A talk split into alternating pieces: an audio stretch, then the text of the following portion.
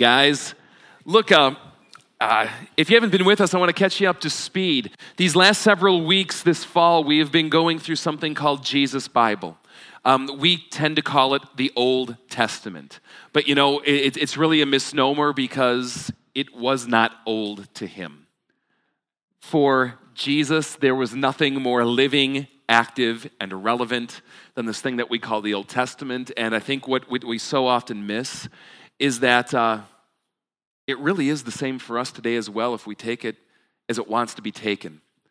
And what we're going to be doing these next few weeks as we continue this journey is we're going to be looking at this, uh, this absolutely central concept in the Old Testament called covenant. At some point, you um, just can't really understand why God does what he does or figure out what he's up to in this world until you come to terms with these covenants in the Bible.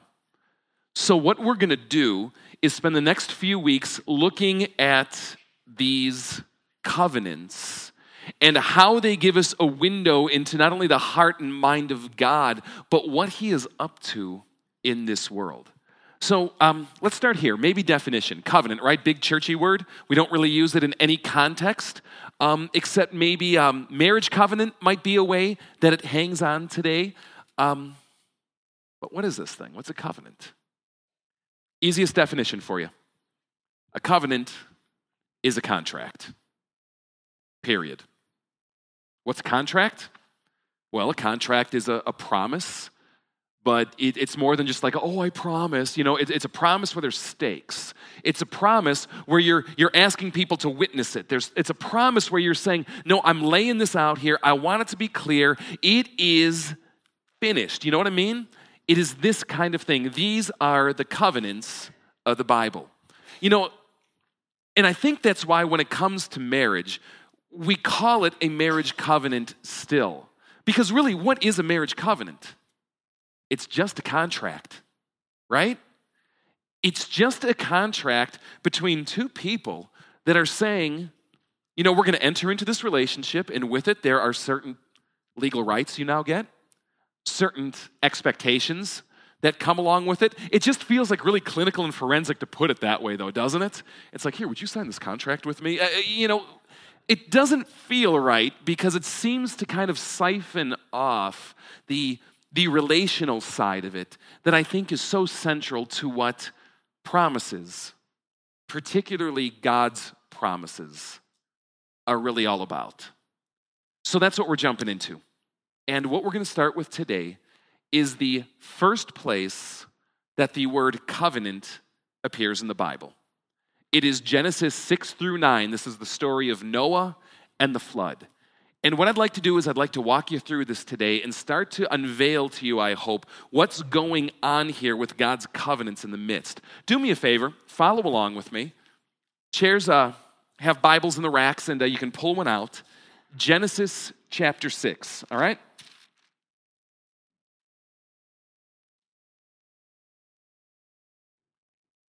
All right, we're going to pick up at verse 11. This is what it says.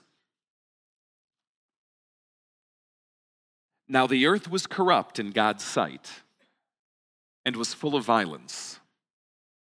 God saw how corrupt the earth had become, for all the people on earth had corrupted their ways.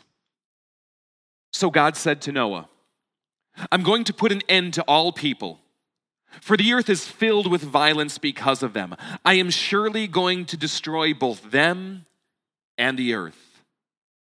So make yourself an ark of cypress wood. Make rooms in it and coat it with pitch, inside and out. This is how you're to build it. Make it really, really big. Verse 17 I'm going to bring floodwaters on the earth to destroy all life under the heavens, every creature that has the breath of life in it. Everything on earth will perish. But here it is. But I will establish my covenant with you. The first time this word appears in the Bible is right here.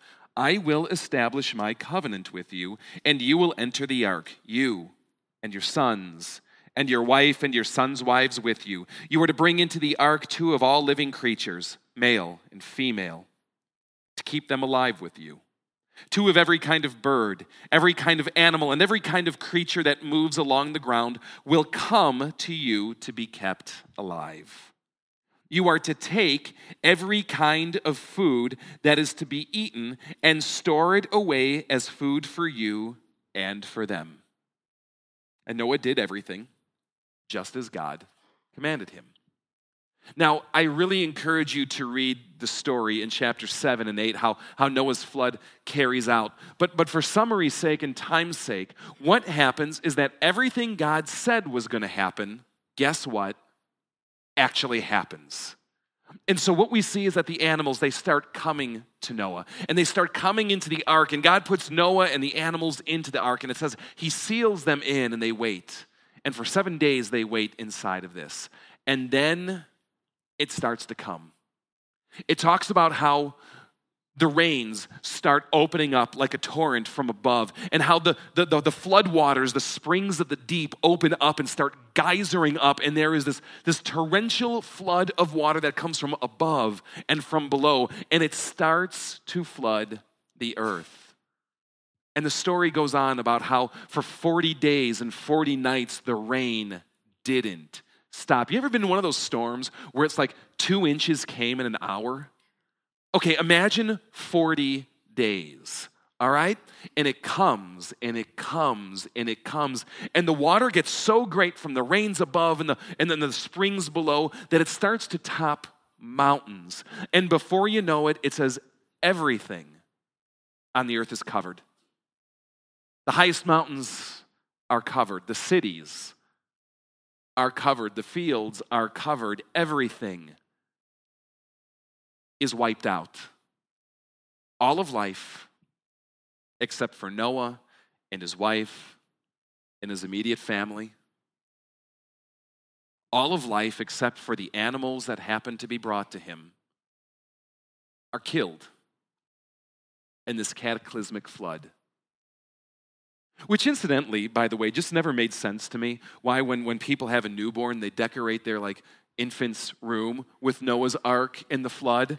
It's like, let's commemorate your life by billions and billions of things dying, y- you know? Welcome to the flood. And it says they're in that boat for like 150 days. It stops raining after 40, but you know, floodwater just doesn't disappear overnight.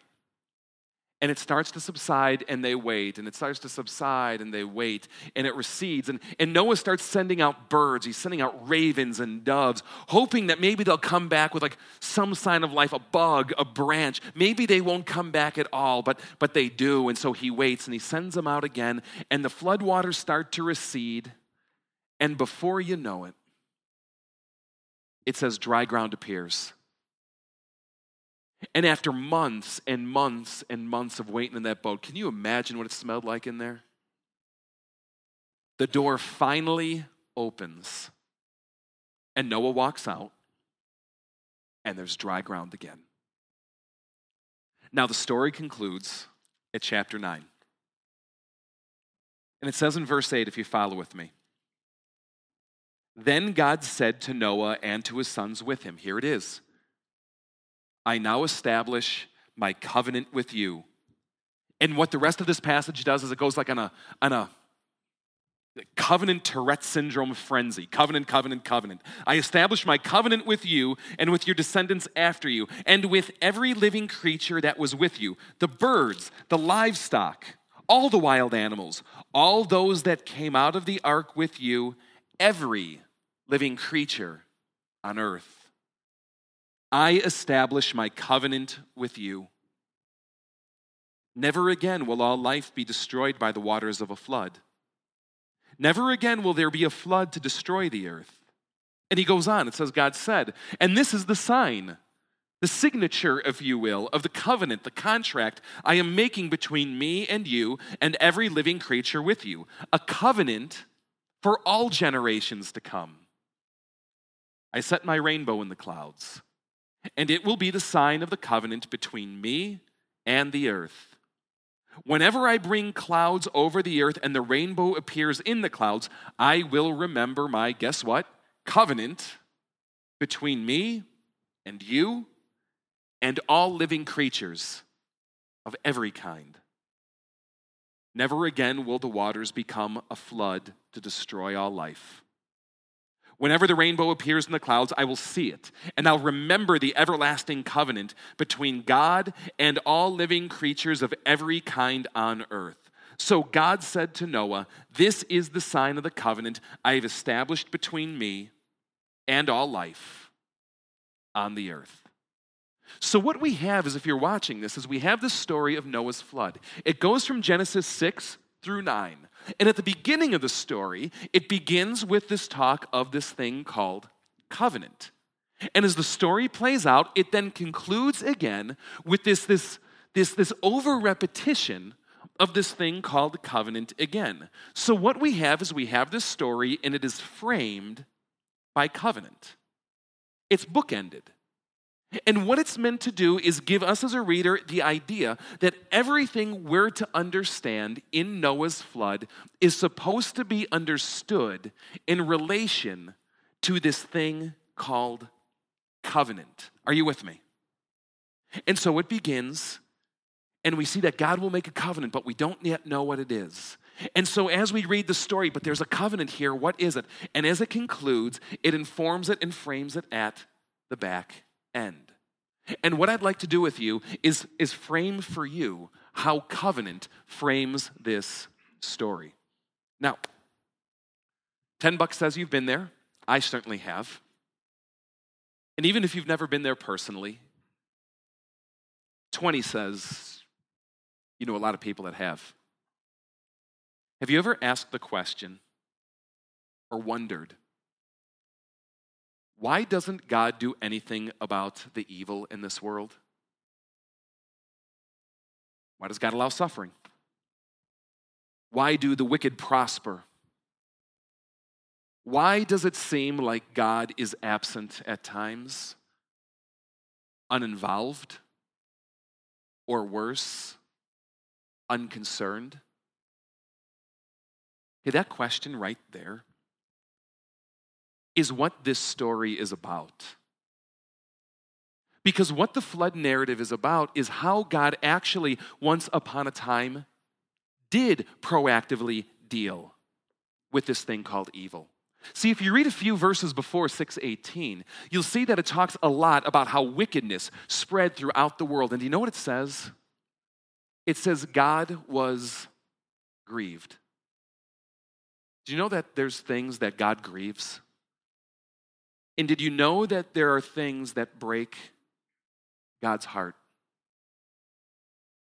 As the story tells us, the just rampant evil and suffering and wickedness of the world is one of them. And it goes on, it says something more. Do you know what it says? It says God repented. Isn't that wild? Do you ever think of God as someone who repents? I mean, I'm a sinner. I need to repent, but what does God need to repent of? The story says in Genesis 6 that God repented, and he repented of this making this creation because he saw what it became. I try to climb into the mind of what it must like be for a parent whose child goes off to murder someone or what it must be like for a parent whose, whose child chooses paths in life that brings hurt and pain and destruction on other people and mass. And I've always wondered what is it like to be a parent in those situations going, this is someone that I've loved, and look at what they've done, and wondering if there is a secret place in their heart that they just don't like to talk about. That goes, I wish they were never born. I'm sorry I ever brought him to be. See, guys, this is what the flood is about. It is God's answer to evil. People cry out, God, why don't you do anything about evil? And what Genesis 6 is about, God saying, I do.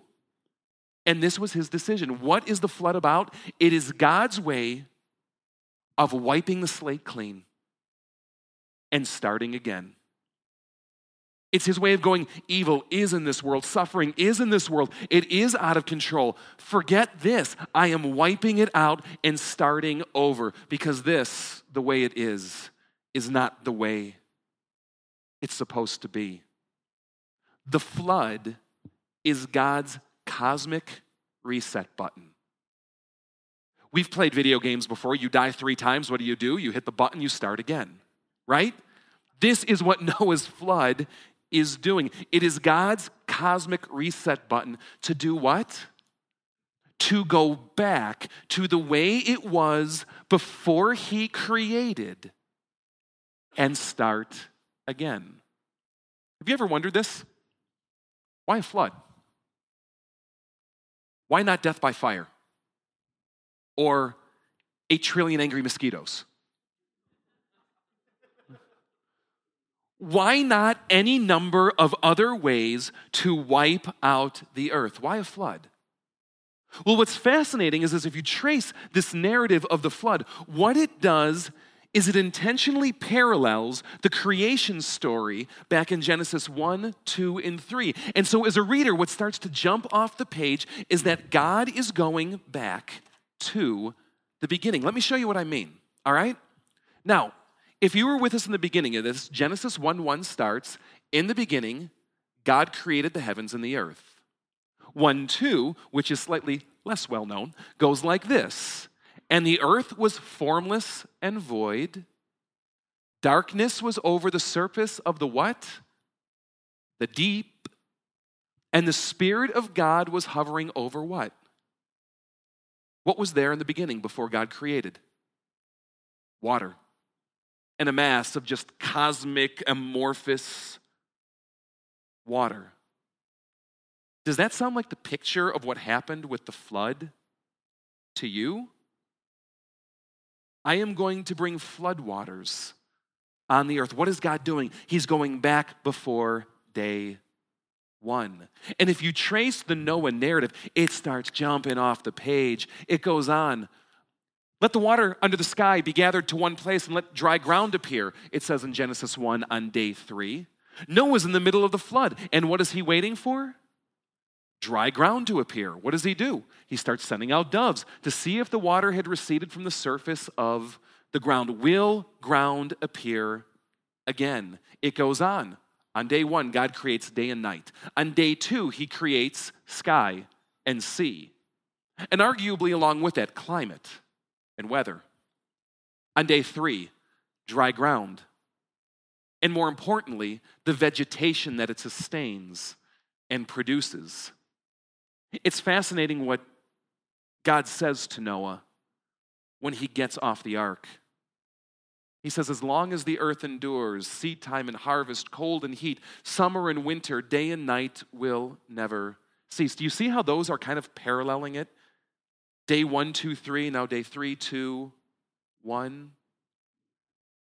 More on day five and six. Animals, what kind of animals? Did you notice as I was reading it how many times the every kind refrain appeared? Read the story. The, the animals come to Noah, and it repeatedly says and uses the same language in Genesis 1 this kind of animal, this kind of animal, this kind of animal, of every kind, of every kind, of every kind. There's more. In Genesis 2, we see that Adam serves as a priest. If you want more context on that, listen to the audio file online. What happens when Noah comes out of the ark? He builds an altar to the Lord, takes some clean animals, sacrifices some burnt offerings. Sound like a priest to you? It goes on. It says in Genesis 1 that God blessed Adam and Eve told him to be fruitful and increase in number, to fill the earth and subdue it. It was his mandate for humanity. What does God tell Noah and his sons? Well, he blesses them. And he says to them, Be fruitful and increase in number and fill the earth. That's got to be coincidence. How about this one? How does the creation narrative end? The man and his wife were naked and they felt no shame. Guys, do you actually know how the flood narrative ends? Noah plants a vineyard. He makes some wine. He gets drunk and he lays around naked in his tent, feeling no shame. And I think it's significant that just like the serpent took advantage of Adam and Eve's nakedness, so Noah's son Ham took advantage of Noah's nakedness as well. The flood is God's answer to evil.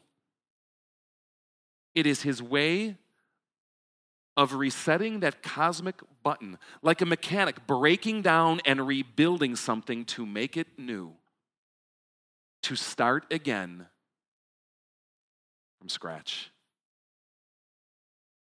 Here's the problem why was Noah picked? I mean, why Noah? Only guy. Only guy on that ark. Him and his family. The text says it was because he was a righteous man, he was blameless. God saw all this wickedness in the earth and he chooses this righteous man. But you know what the problem is? Noah gets off the boat, you know what he does? He gets flat drunk, wasted. And then his son comes along. You don't even ask me what his son does to him, all right? Just uh, see me afterwards. It's, it's like, you know, it's fascinating because you realize something. Even the most righteous people, at some level, are still wicked.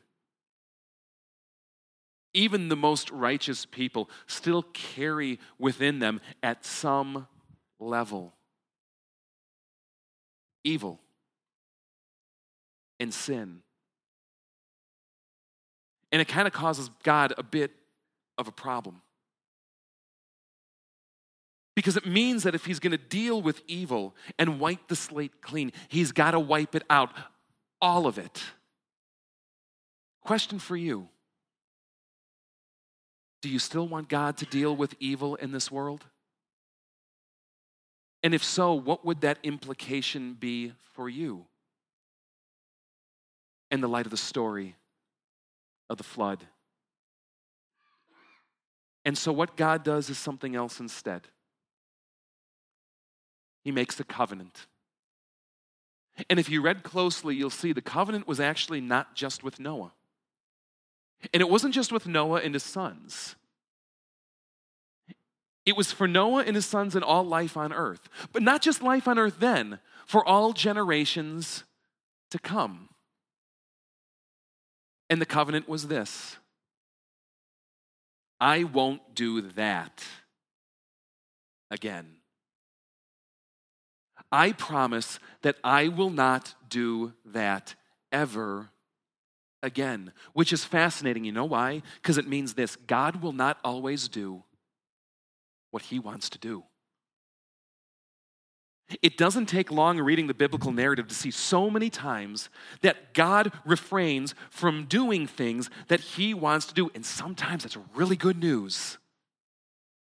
Because sometimes God sees the wickedness and evil of this world and he's like, I've had it up to here. We've been their parents, right? And all hell literally is ready to break loose from his hand. But he makes a covenant and he says, I will not do it. I'll lower myself, I'll bind myself. I'll fix myself with oaths that no matter what I want, I will not do that again. And for someone who's wicked like me, I gotta tell you, that's really good news. See, this is what's central to, to covenants and what the covenants are about. It's God saying, I've made you a promise, and you can trust me. People in this day and age, we make promises all the time, we break them left and right. But God says, I've made you a promise, and you can trust me. I will not break it. It is a contract I am entering into with you. Let me ask you, what kind of God would bother to make a contract with mere mortals and fallen humanity? Uh, what's he need of us? Who's he accountable to? What kind of God would lower himself to make promises to beings that he created that are beneath him? The God of the Bible. That's who. And he enters into this promise and he says, You can trust me. And out of that, we see that Noah, humanity, life is saved. This is actually why Christians later on will start to use Noah and his flood as a salvation motif. I love what First Peter has to say. You can read this up here, but how through the flood and through the destruction and through the judgment, God is fundamentally a God who saves. And so I ask, what does this say? How does this inform us about suffering and evil today? Well, it informs us this way that God will let suffering and evil continue because He's promised tonight to wipe it out and start again. And so He's promised that it will continue. But see, God's a merciful God. And mercy means at some point he will have to judge. Because if you're merciful, you don't let your kids get their teeth kicked in forever, right? And so at some point, God will judge.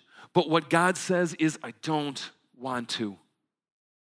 Because no matter how fallen and how debased this creation is, they're still my creation. And I still love them. And I want to show him mercy. And so God waits, and evil continues. And so God waits, and suffering continues. And God waits, wanting to judge nobody like he judged in a flood, nobody like that again, hoping all will come to repentance, hoping all will turn from evilness, hoping all will change their ways from their wickedness and call on the name of the Lord and seek his mercy and seek his grace. And so we wait with the promise of God. In the meantime, a covenant laid out in Noah's flood. And this is just the beginning of what covenants are about in the Bible. And for the next few weeks, what we're going to look at is other covenants God has made as well. And how that too gives us a window into why God does what he does in this world and what he's about and what he's up to. So, guys, I'd like to invite you to um, rise with me, all right?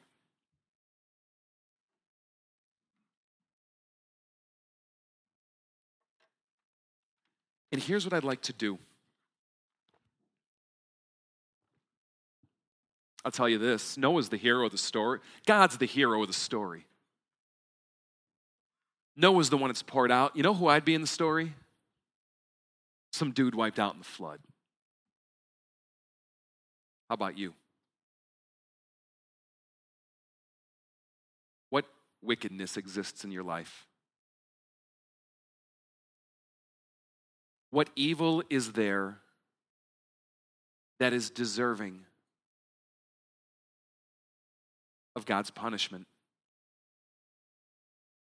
Guys, what should God wipe out?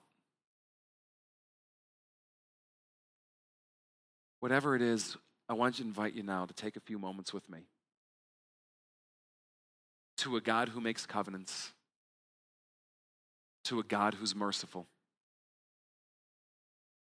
and bring all of it in the open to Him. Let's pray.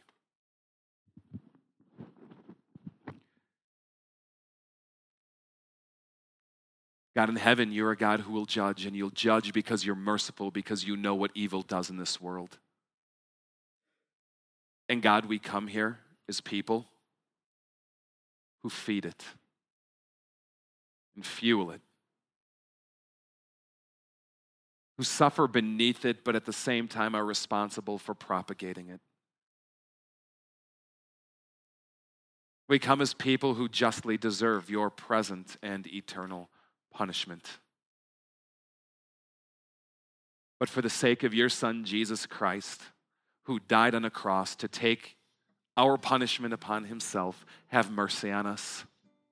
Forgive us, renew us, Lead us, God, to delight in your ways and in your will and to walk according to your name. May we come today and turn from the evil that we do. May we turn from the sin that we've become. May we not curse your name when you wait to bring judgment on the evil of this world, but to come in gratitude that you're patient, not wanting any to perish but all to have everlasting life. May we trust the words of your promise, the covenant that you made with us. The covenant you made that never again will you deal with evil by wiping it out in a flood, of never starting over and junking that which is. May we trust in the new covenant and the blood of your Son for the forgiveness of all of our sins. May it define us, God. May it transform us. This we pray. Amen.